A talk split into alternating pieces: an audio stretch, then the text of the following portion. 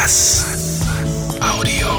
Mit Michael Weiland. Liebe Hörer, wer sich mit der Automobilszene ein bisschen näher auskennt, dem ist auch der Begriff Sanyong schon begegnet. Sanyong ist, das muss man ehrlicherweise sagen, jetzt nicht der deutsche Volumenhersteller, schon der Name klingt ein bisschen anders. Sanyong war lange Zeit mit der niederländischen Kreumanns-Gruppe, sagen wir mal, liiert, verbunden in, in diesem Portfolio. Nun gibt's aktuell eine neue Entwicklung. Sanyong ist völlig eigenständig in Deutschland. Es gibt aber auch eine Europa-Geschichte. Es gibt im Gesamtkonzern eine Beteiligung eines Automobilherstellers aus Indien. Das ist eine intensive Geschichte und da fragt man natürlich jemanden, wie man so schön sagt, der sich damit auskennt. Ulrich Mehling ist der deutsche Geschäftsführer von Sanyong Motors. Erzählen Sie mal ein bisschen zum Hintergrund. Was steckt jetzt hinter Sanyong Motors Deutschland?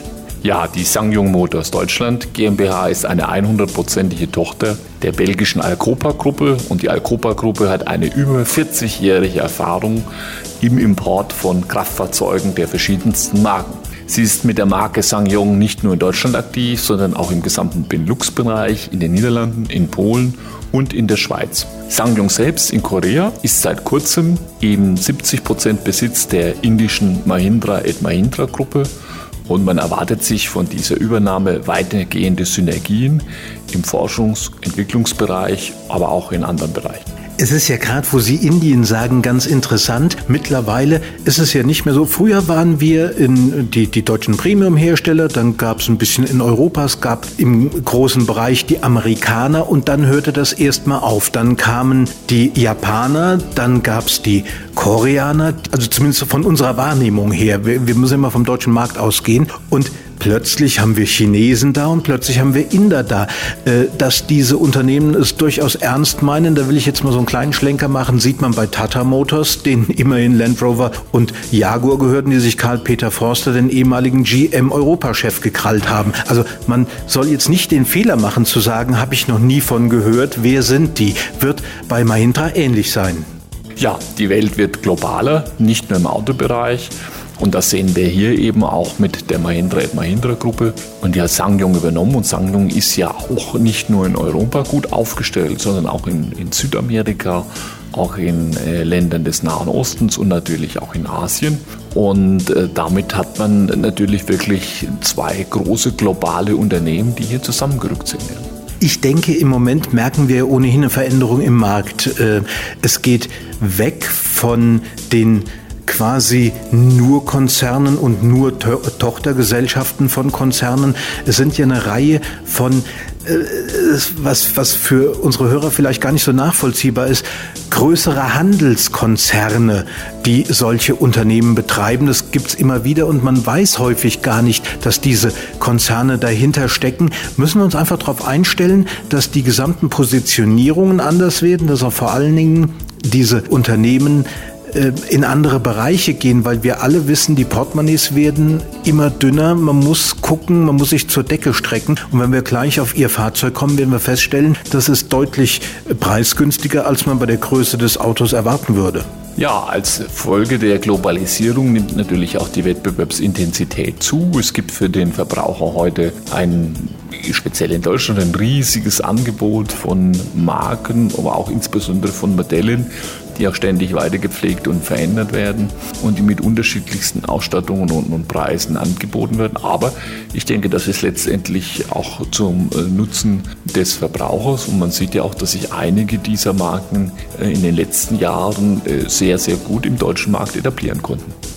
Kommen wir jetzt, nachdem wir die wirtschaftliche Seite abgehandelt haben, mal, wie man so schön sagt, zum Produkt. Und das ist ja das, wofür Sie de facto den Kunden suchen. Wir, wir reden hier nicht davon, dass Sie Wirtschaftsanteile verkaufen wollen, sondern Sie wollen Autos verkaufen. Nun, was mir auch heute wieder aufgefallen ist, als ich mich an die Anfangszeit erinnert habe von Sanyong, auf dem ersten Sanyong, den ich gefahren habe, stand auf dem Motor designed oder ingeniert, ich glaube designed bei Mercedes-Benz. Das war ja schon ein, ein richtig satter Name. Auch bei dem aktuellen Modell, dem Corando, sind bekannte Namen zumindest im Hintergrund wieder zugange.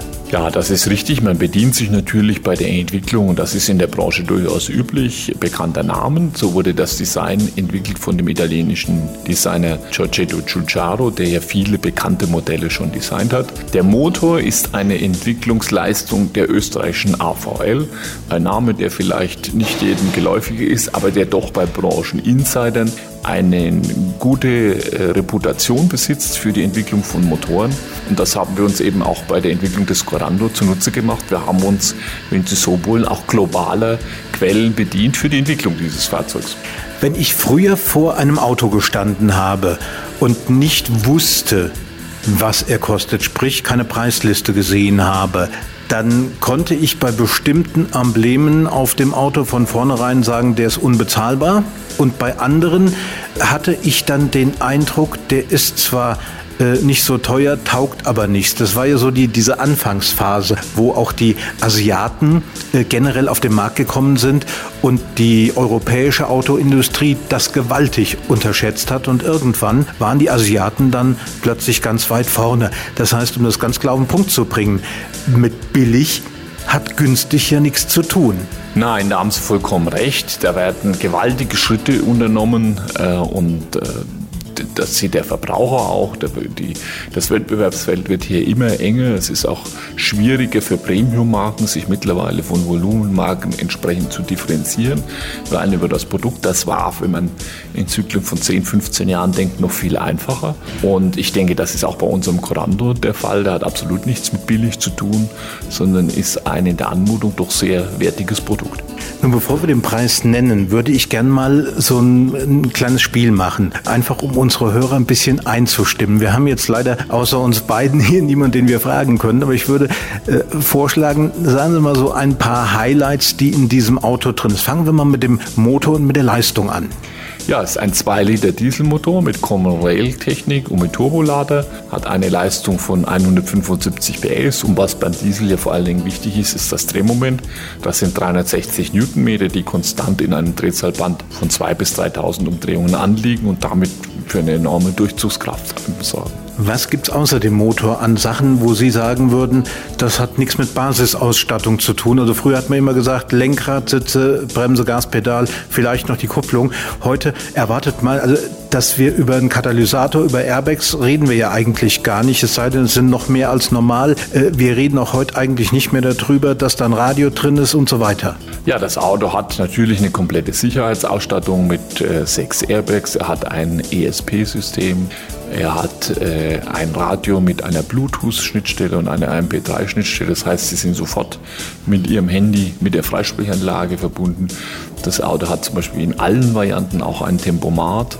Das Auto hat Leichtmetallräder und das ist schon, wenn Sie mit, mit der Basisvariante sehen, die, das habe ich jetzt nur gemeint, äh, ein sehr, sehr komplettes Paket, was mit Autos früherer äh, Kategorien gar nicht mehr zu vergleichen ist. Wenn ich jetzt der potenzielle Kunde wäre, würde ich sagen, oh Gott, da bin ich ja 30.000 Euro los für ein Basisauto. Ja, dem ist äh, nicht so, Gott sei Dank nicht so, weil da sehen wir auch eine große Chance. Wir bieten das Basismodell, den Kristall, an für einen Preis ab 22.990 Euro. Das ist was anderes als 30. Aber ich würde sagen, mit ein bisschen Glück kriege ich sie ja doch noch auf die, auf die 30.000 hin.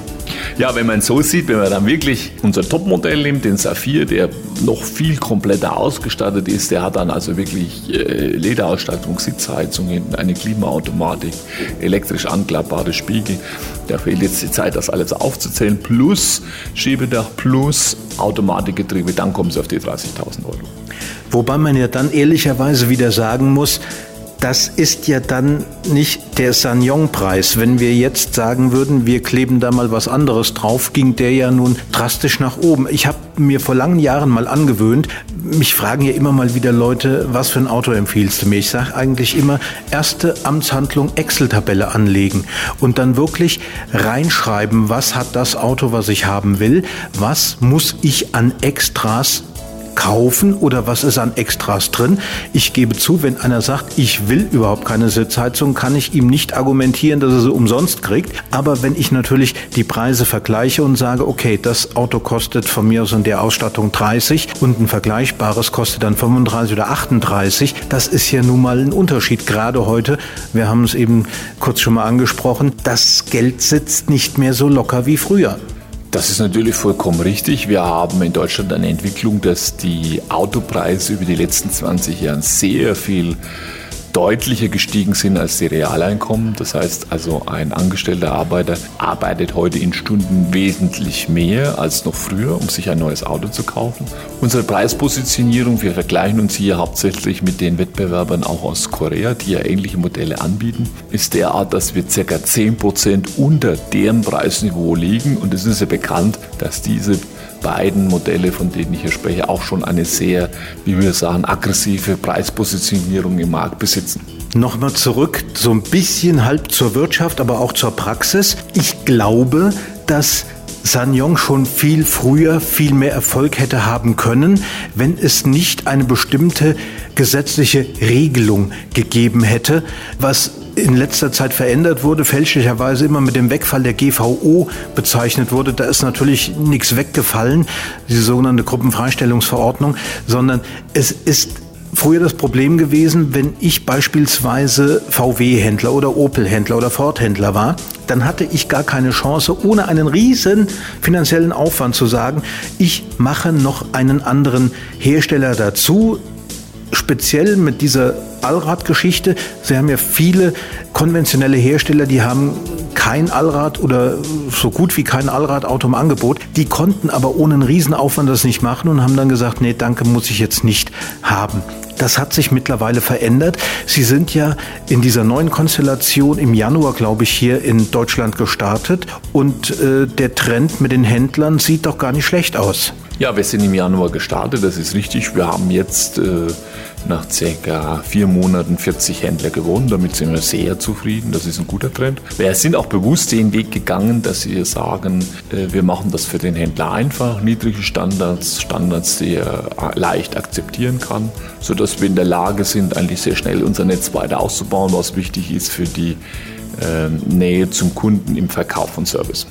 Gerade das ist nämlich der Punkt, äh, die Nähe zum Kunden. Ich äh, kann mich daran erinnern, um mal äh, eine Marke in den Mund zu nehmen, wo jetzt der eine oder andere sagt, Mehling und da war doch was, Saab Deutschland. Sie waren mal bei Saab und ich sage mal ganz offen, mir tut sowas von weh, dass dieses Unternehmen so abstürzt. Ich fand die Autos so klasse, aber es war damals einfach mit viel zu wenig Händlern kaum eine vernünftige äh, Marktabdeckung zu erreichen. Und als es dann soweit war, war es eigentlich zu spät.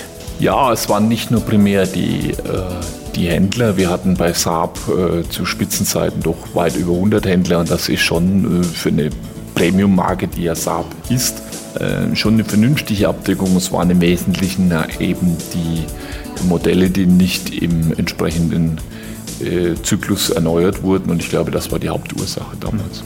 Eine Zahl geistert mir noch durch den Kopf. Ich hoffe, ich habe sie nicht falsch.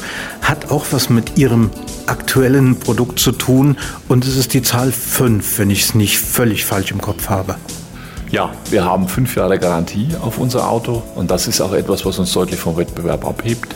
Insbesondere vom europäischen Wettbewerb. Und damit kauft natürlich auch der Privatkunde ein Stück Kalkulationssicherheit. Er ist sicher, dass er in den nächsten fünf Jahren keine großen Ausgaben treffen.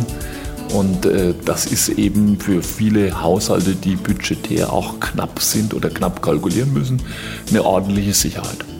Also ich denke, so für unser erstes Interview zum Thema Sanyong haben wir einen schönen Bogen geschlagen vom Konzern über die Autos zur Sicherheit des Kunden.